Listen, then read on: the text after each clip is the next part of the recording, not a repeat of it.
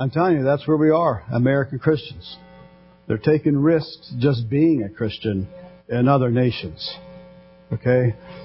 But do you understand that you're going to stand before Almighty God? It's called the judgment seat. Judgment seat of Christ, and you're going to give account for everything you did. You are. And we're going to expect God to, oh my God. I've been waiting for you for a long time, and all you did was hold on to that beam. So, what we're going to talk about this morning is right in line with that. Not sure what to call it. Maybe we'll just call it fruit because God expects fruit. Matthew 7:13.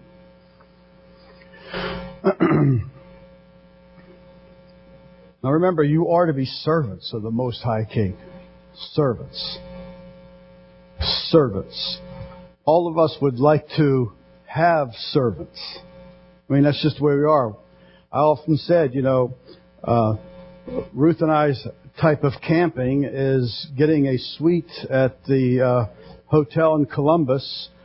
Picking up the phone would be about the biggest thing I want to do, and say two burgers, please, and have them. That's our way of camping out. We want service, and now the Lord has bought you when no one wanted you, has redeemed you when everybody thought you were worthless, and then He calls you uh, His own and you call him Lord and and thank you, Master, right? And the servant usually goes, "What? Yes, Master." And somewhere along the way, we lose that. We lose that part when God speaks to you and asks you to do something. Now, don't think it's me trying to get you to do something. Now, I'm just going to tell you what God says in the Word of God. Okay? Because we don't like to receive instructions from nobody, not even God. We don't like to be told what to do. So God says this right off the bat. Here's how you're going to enter. You're going to enter in the straight gate. For wide is the gate and broad is the way which leadeth to destruction, and many there be which go in thereat. Because straight is that is the gate, and narrow is the way which leadeth unto life. And few there be that find it. Beware of false prophets which come to you in sheep's clothing, but inwardly they are ravening wolves. They don't look like it on the outside. You shall know them by their fruits. Do men gather grapes of thorns and figs of thistles? Even so every good tree bringeth forth good fruit, but a corrupt tree bringeth forth evil fruit. A good tree cannot bring forth evil fruit, neither can a corrupt tree bring forth good fruit. This almost sounds like kindergarten reading. You're like, it's a waste of time. Oh, I know what you're saying. No, we don't. We don't know what we're saying. We don't get this. We shrug it off onto those people. But this here, this fruit, God is not expecting fruit from the lost. They're lost. He's expecting fruit from those who proclaim to be Christians, now abiding in the vine, which Christ is the vine. And he goes on and says, Every tree that bringeth not forth good fruit is hewn down, cast into the fire. And he goes, Wherefore by their fruits you shall know them. He's talking about you and I, branches. Fruit, that which originates or comes from something. It's an effect. You have an effect. If you're saying you're this, there should be an effect that proves that you are that a result. There should be also a, a result or an act or a deed that should be going on in your life that proclaims and testify that you are a branch abiding in the vine, having fruit. Not perfect, but having fruit. And it proves that you are abiding. John 15:1 says, "I am the true vine, this is Jesus talking. And my Father is the husbandman. He's the one that does the inspecting and comes along and says, no, this vine's not doing too good. This branch rather is not doing too swell. Every branch in me that beareth not fruit, he gets rid of. God gets rid of it. And every branch that beareth fruit, he purgeth it that it may bring forth more fruit. God's going, good, Lenny. Good job. You brought me a quarter of a bushel this year. Now I want a bushel out of you next year. And so he goes through the process of getting a bushel out of Lenny. And it's called purging. Okay? Well, the definition of purging means to prune trees and vines from useless shoots. Useless. Suckers, I think they're called. There are things that are sucking what God wants you to do in your life out of you. Useless shoots that you're doing with your life that produce nothing that God wants done in your life. That He owns you. And you can't say, but I want to have a crop of this. And if God says, I haven't called you to have a crop of that. I want you to have a crop of this. And so that which you do is useless. It's a sucker sucking the life out of you. Even if it's not bad. But if it's not what God wants you to do, then it is bad. I mean, we have our bad things, right? Cussing, smoking, swearing, gambling, running around, all that junk. Well, there are tons of things. So God is saying, hey, I will purge. Can you imagine if you purge yourself? You would just go, ow! And there, um, you're ready for whole more fruit. And you just gotta let God come and do His thing in your life, an order for you. Now this is, this is not an option. It really isn't. When we get through with this, uh, actually, we were praying last night that your knees would be knocking together. That the fear of God would come on you. That you would see this in light of this is His Word. His Word. and he goes on, uh, John 15, 8. Herein is my Father glorified. Meaning, herein is how my God gets praised. Herein is how my God is magnified. Herein is how my God is honored. Now we can read the rest of the scripture. That you bear much fruit. So shall you be my disciples. There are promises and conditions, like them or not. They're all through the Word of God. God says, when you bear godly fruit, you will glorify, your life praises and magnifies and honors my Father. This is how he receives glory and honor through a dead, deceased, dying world. through the fruit that is on you. Can you imagine how awesome if you looked at an area where some storm has come through and everything is toppled over and then uh, a few months later everything is dead and all the greenery is gone yet there is one strong producing tree. It was green and lush in the midst of a gray, horrible landscape of destruction. And that would be you. And they would come to you and say, how on earth? And then your life glorifies Him who is able to give you alive and sustain your life in the midst of destruction. Therein is my Father glorified through you as you bear fruit. And by the way, he does the inspecting, not you. There's a big key here. so, John 15:4 then he goes, Abide in me, and I in you. As the branch cannot bear fruit of itself, except it abide in the vine. No more can ye, except you abide in me. I am the vine, you are the branches. He that abideth in me, and I in him, the same bringeth forth much fruit, for without me, you can do nothing. And we got on that last week a little bit that we don't believe that we can do nothing. But this is what God says, the Word of God says. And so when I look in the mirror, I have to say, understand, without God, pal, you can do nothing. Nothing. In fact, I'm looking at the Lord's yard right now. And I'm wondering, Lord, as I look at your branches, you can tell branches that have fruit and lush with leaves and others that are just there. And if these trees had branches like that in your yard, if you had the ability to climb and get them, or you'll make a phone call and you'll pay for someone to come and prune those dead, unsightly, ugly things off your tree. But you don't expect God to touch, but He will. And He does. And He does. And He is, by the way. Verse 6 says, If a man abide not in me, he is cast forth as a branch. Meaning he is thrown forth as a branch and is withered, and men gather them and cast them into the fire, and they are burned. Burned. All our trees right now look kind of nasty. And I don't have the ability to tell which one's going to produce fruit at the moment. But all I got to do is do this.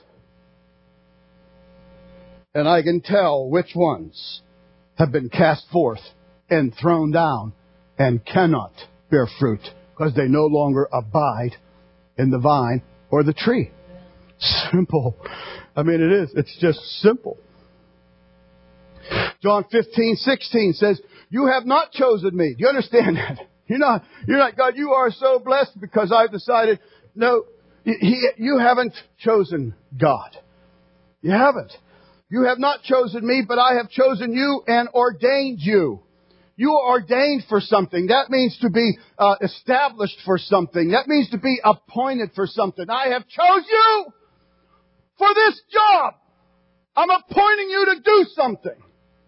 And the scripture tells us the rest. What he's appointing you to do. He says, I have ordained you that you should go and bring forth fruit. And get this, that your fruit should remain. Not a two week wonder. Ooh, look at me. And then you're back into the world. But that your fruit should remain and last. That whatsoever you shall ask of the Father in my name, he may give it to you. It's a command from God, not an option, to go and bring forth fruit. And if you're like not a risky type, I'm not into it, and you're just going to hug that balance beam, and then you want to die in your sleep, and life comes, and you go, here I am, God! How's the judge going to judge you?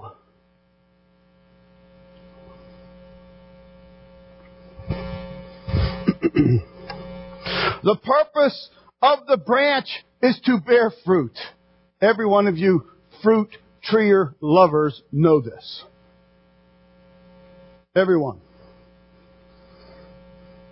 A bunch of deer at a certain time of the year, I don't know what, I don't pay a whole lot of attention. Late fall, maybe, I don't know, early fall.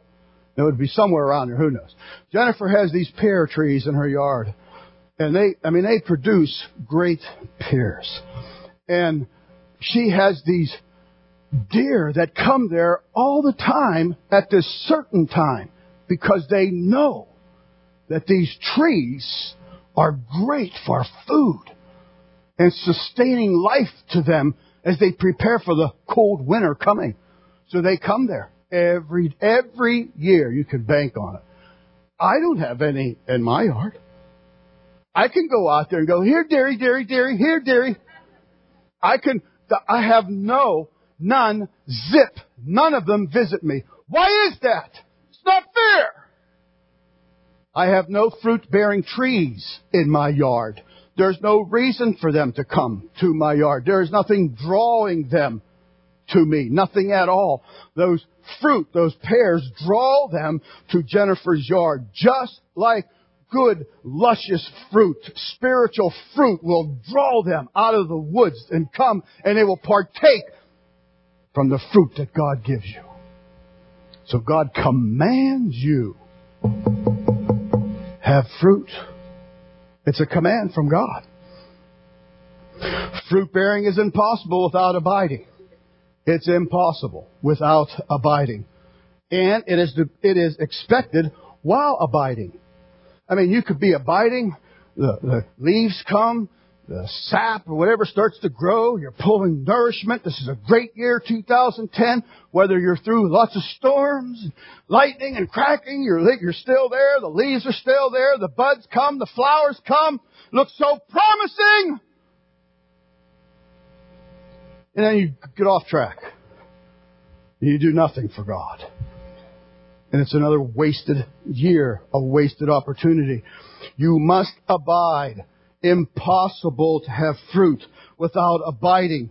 And as you abide, it is expected It's expected from God. He doesn't pass you up because you're cute, because you had a rough year, because you're loaded with money. It comes expecting fruit. Quality and quantity might be different, but fruit is inevitable.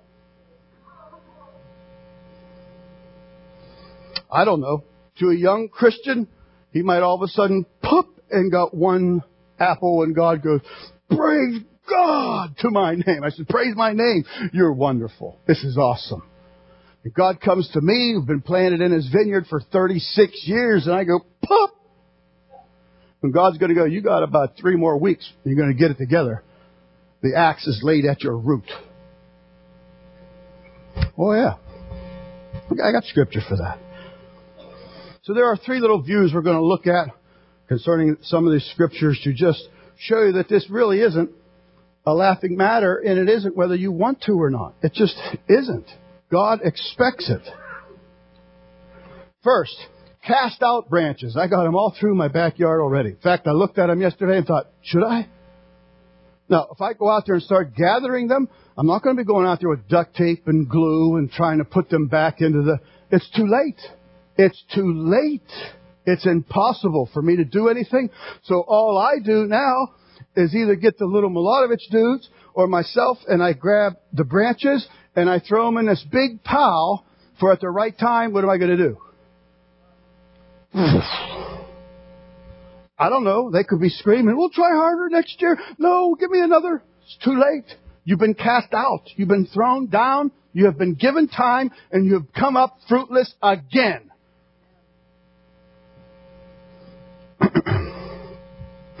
he spake a parable. Luke 13. A certain man had a fig tree planted in his vineyard, God's vineyard. And he came and sought fruit thereon and found none. Then said he unto the dresser of the vineyard, Behold, these three years I've come seeking fruit on this fig tree and found none. Cut it down. Why cumbereth it, the ground? Cumbereth it means, why should it take up space? Why should it be using up my fertile ground and doing nothing? See, God's the greatest investor there is. He invested in his son's precious blood. He's expecting fruit. And he comes and looks at you and goes, what? No fruit again? Why are you taking up space in my vineyard? Take heed to this. and he answered, saying unto him, Lord, please, just let it alone this year. This is a type of intercession, maybe from a pastor. Till I shall dig about it and dung it, fertilize it, attempt to give it special care. And if it bear fruit, well. And if not, then after that, thou shalt cut it down. He's talking about his vineyard. He's not talking about the lost. He's not looking for any fruit other than forgiveness, repentance from them. Here is where he's expecting his harvest. Here is where he's expecting his Father to be glorified and honored and magnified. How? How? Through you, through your life, through your fruit. Matthew 3:10 says, "And now also the axe is laid unto the root of the trees. Therefore every tree which bringeth not forth good fruit is hewn down, cut down, and cast into the fire." So the axe is laid at some of us, even today. It is. This is not a brand new message. This is not spit, shine, spanking, brand. You've known this. You, you've seen those scriptures there before. Secondly, another idea here. There are counterfeit Christians. Right here. There always are. There always are. Counterfeit Christians. They're never really abiding in Christ. And they're going to go to hell. They are. There is a hell. Right? there is. They look like they have fruit, but the, the best example is go to Cracker Barrel for your daily Sunday chicken fix today. And, and if they have their fake cherry pies out there and fake apple pies and fake rolls and stuff, it looks, I mean, originally when it first came out, you're like, geez, how do they do that? But you know, it's fake. Uh, we were watching, uh, HGTV the other day and they had this home being transformed and they showed you, uh, and ooh. And, and the ooh picture, that had the table with these luscious green apples all over, just piled up. And at the end, the guy picked up the apple and says, no, these are just props. Don't eat these. But they looked great.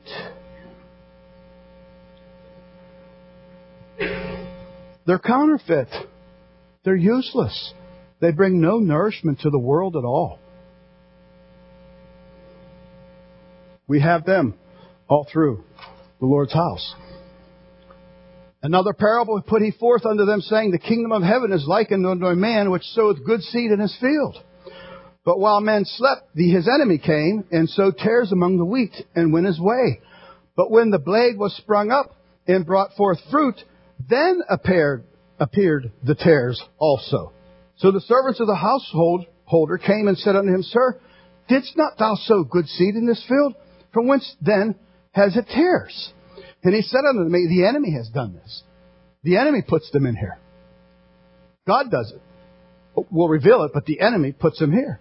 The servant said unto him, Wilt thou then that we go and gather them up? God, you want me to gather them up? I think you're showing me who they are.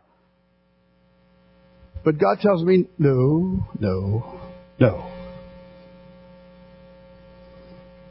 He said, no, least while you gather up the tares, you'll root up also the wheat with them. Listen what he says. Let both grow together until the harvest. And in the time of harvest, I will say to the reapers, gather ye together first the tares, bind them in bundles to burn them, but gather the wheat into my barn. Now, I can't help it. I've lived out in Ohio for a long time, but I just got city roots. I don't even know if I could drive by a field and know what wheat is, straw, hay, I don't know. I have no clue. But all I know is apparently they look alike. Wheat and tares growing up. You don't know who's true, who's false, who's real, who's not. We have ideas, we think, mm, I don't know, but God knows. He really knows. Then there comes a time where they're supposed to have fruit. Then I can go, aha. So they're all over the place. God says, let them both grow. He says, I have a plan. Jesus explains that the church will have tares. We do. The cool thing is if you are a terror, terrorist, you have the opportunity to get right with God and become wheat. It's absolutely amazing that even in a service like this, that you know because the Spirit of God be going, you're a phony, you're a fake, and you know it. You're like that fake apple on that table. And you can harden your neck or you can run down and get right with God. And it isn't the job of the church or the pastor to weed it. Because God says, He'll take care of it. I will do this. At the end of age, I will take care of all this. They appear identical. They have suits and ties. They have Bibles. They have nice dresses. They sing. They can raise their arms. They're right here in the field.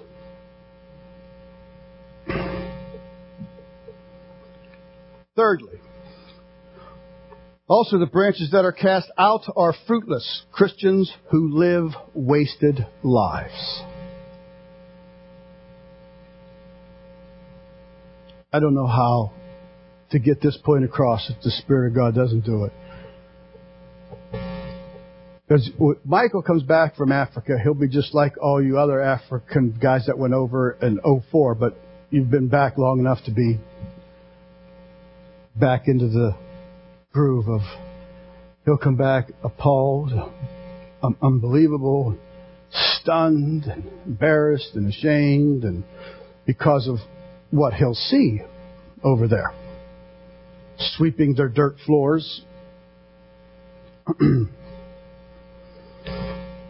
Is it possible for a Christian to waste their life? I, I believe it is with all my heart. I really do. Genesis 13:12 says, Abraham dwelled in the land of Canaan, and Lot dwelled in the cities of the plain, and pitched his tent towards Sodom. Okay, Abraham, father of faith, great man of God, Lot, his nephew, was with him, saw him build altars and dig wells and seek God and walked around with him. It says, But the men of Sodom were wicked and sinners before the Lord exceedingly.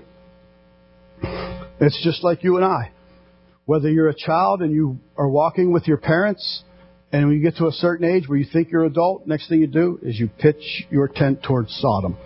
Or just you. You're an adult already. And you're going along trying to serve God.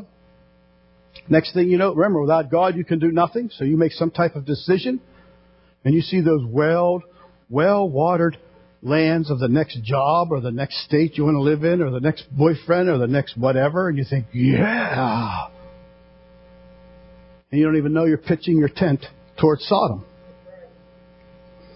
2 Peter 2 says, And turning the cities of Sodom and Gomorrah into ashes, he condemned them with an overthrowing, with an overthrow, making them an example unto those that after should live that live ungodly. This is an example for you and I.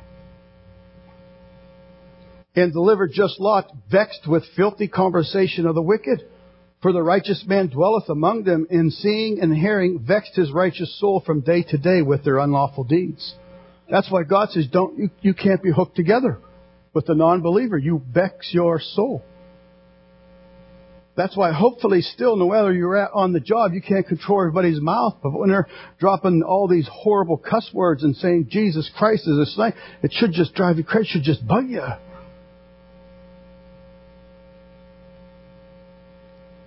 Problem is some of us go to the movies now and say, man, it's fine. It's cool. It's a good movie to go see. And in about 10 minutes you leave. You think, how? Because we vex our, we get used to things that you before would have said, I will never do this. And that's what happened to Lot. Isaiah says this, Therefore will I number you to the sword, and you shall all bow down to the slaughter, because when I called, you did not answer. And when I spake, you did not hear, but did evil before my eyes, and did choose that wherein I delighted not. God's calling to a lot of us, if not all of us, saying, I don't like this. I want you to do this. I want you to go there. I want you to produce this. I want you to cut that off. You know what? It's going to be a scary thing, that judgment seat of Christ. It's going to be a frightening thing. And you're not going to be able to run to me for help or aid because I'm going to be shaking and trembling before him who mountains melt like wax. Mountains that they show that men try to scale, these big cliffs, these unbelievable, they're going to just lose it and shake and melt before God. And you and I are going to have to stand before Him. 2 Timothy 2 tells us in meekness instructing those that oppose themselves. We oppose ourselves when we won't simply obey to the Word of God. God said, You must have fruit. You cannot do this. Mm. Mm. You can live a life like that. You can. He'll let you because that's what you chose. But then when you go, He's going to go, What? Who are you? Please hear these words. People die in this church. You have anybody, you know, died in this church? People die that come to this church. And you're going to do that.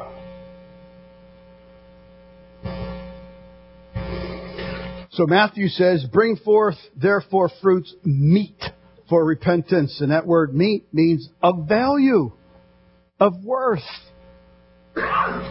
Not like, yeah, okay, oh, oh okay, oh, oh, okay, okay, I'm sorry, I'm sorry. Oh, come, you know that's valueless. So when you come, you know, you're going to say, oh, God, if you help, bring something of value to God. Worth God. Bring forth something valuable to me, he says. real fruitfulness is only determined over an extended period of time.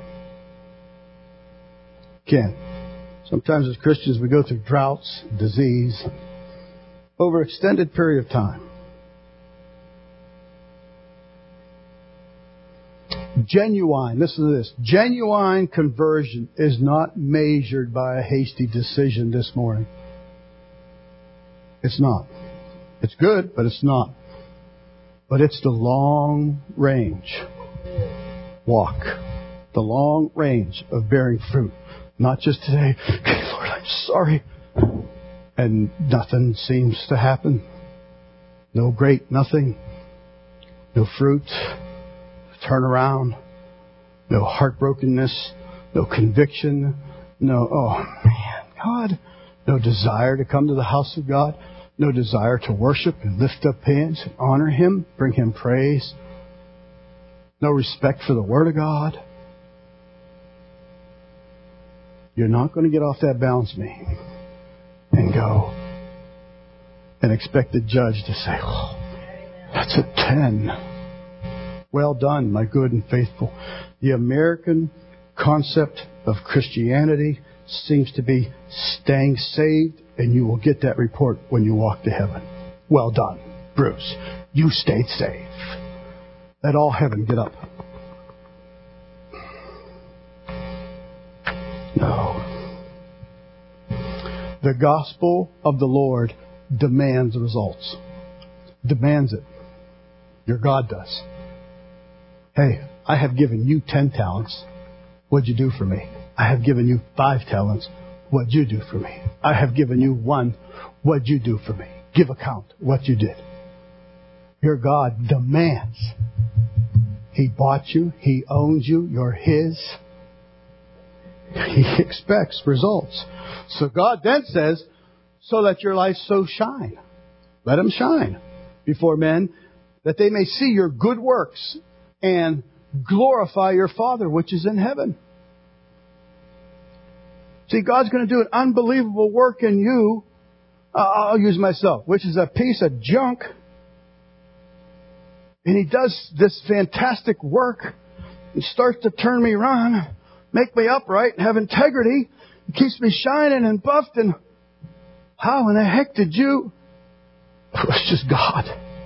That glorifies God. He took you, a piece of garbage, a piece of junk. Yes, He did. Yes, He did. He's sustaining me. He's keeping me. You understand? I can't, without God, I can't do nothing. God says, my walk. Okay, God. Because you see, without, uh, uh, and I don't ever go, okay, okay, I got this. I can't. I can't. God, keep going. You're just doing wonderful. 35 years, you're great. Let me try, God. Okay, God, I get it. I understand. Sorry, without you, I can't do a lick.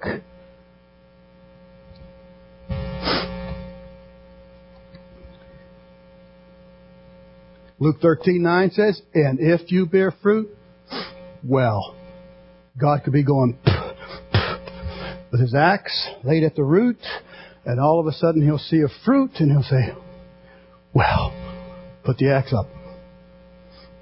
But if you not, he's going to cut you down. If you do not. I have a quote here by Corrie ten Boom. It's outstanding. Run across some stuff for her and I Facebooked it. Anybody see it on Facebook? Just a bunch of so much more, but look what she says. Who knows who Corrie ten Boom is? It's a shame that you don't. The world is deadly ill. She's in heaven now.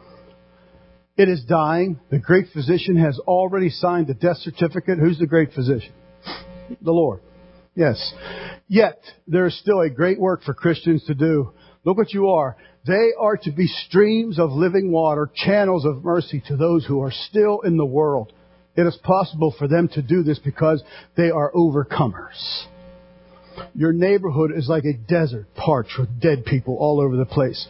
Next time you see Haiti and you see all them bodies stacked up, which is horrible scene, the stench of death, that's what it is in Muskingum County.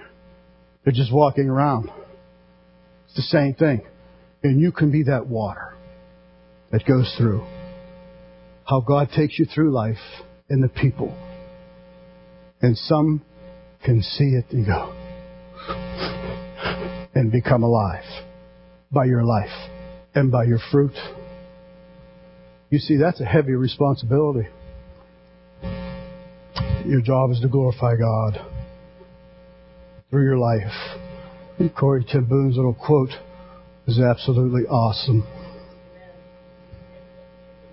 Corrie ten Boom was thrown in a concentration camp for years because she tried to help Jews during World War II.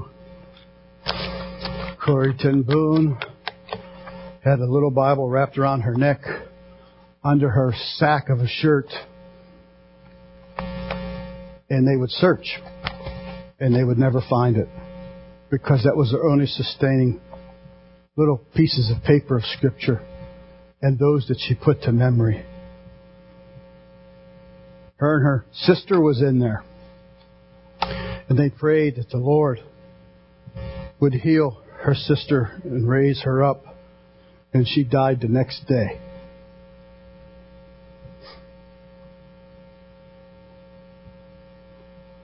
You understand, your life is to glorify God. If God is going to get glory from you dying in a Nazi concentration camp, that's the way it is. It's not, this is unfair. That's the way it is. He is Lord and Master.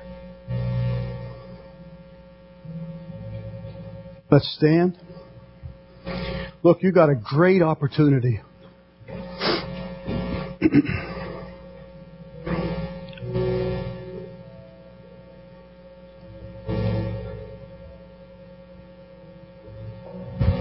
you ever been somewhere?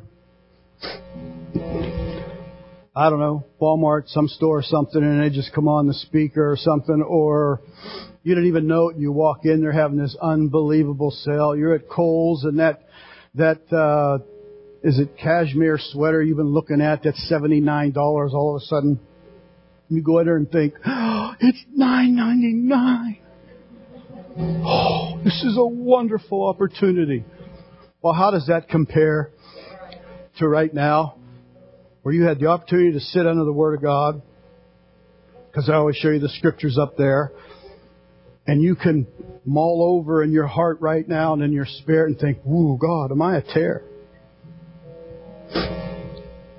Now, the first hint, first hint is please don't trust yourself. You don't have to ask the neighbor either. If you just feel, whoo, then just come down. Just come down and bring something of worth to God with sincerity even if you hardly know a lick about the Word of God. That's all God. Sincerity and say, please God, I want my life to glorify you. And if you know of a habit or habits or things that are saying, God, please, please help me clean up my mouth. Please. It's beyond me, God. I can't. Please. Whatever. The main one is is bring him the fruit of repentance. If you're not even walking with God, come down here and say, God, here's my life. Here it is. One big dead tree. One big dead limb. Lifeless. No life. Bring it. Bring it to him. Because he is what? He's the resurrection and the life. All God has got to do to you dead dried branches is say this to you live. Live, and you will live. As Rod again sings a song, our altars are open.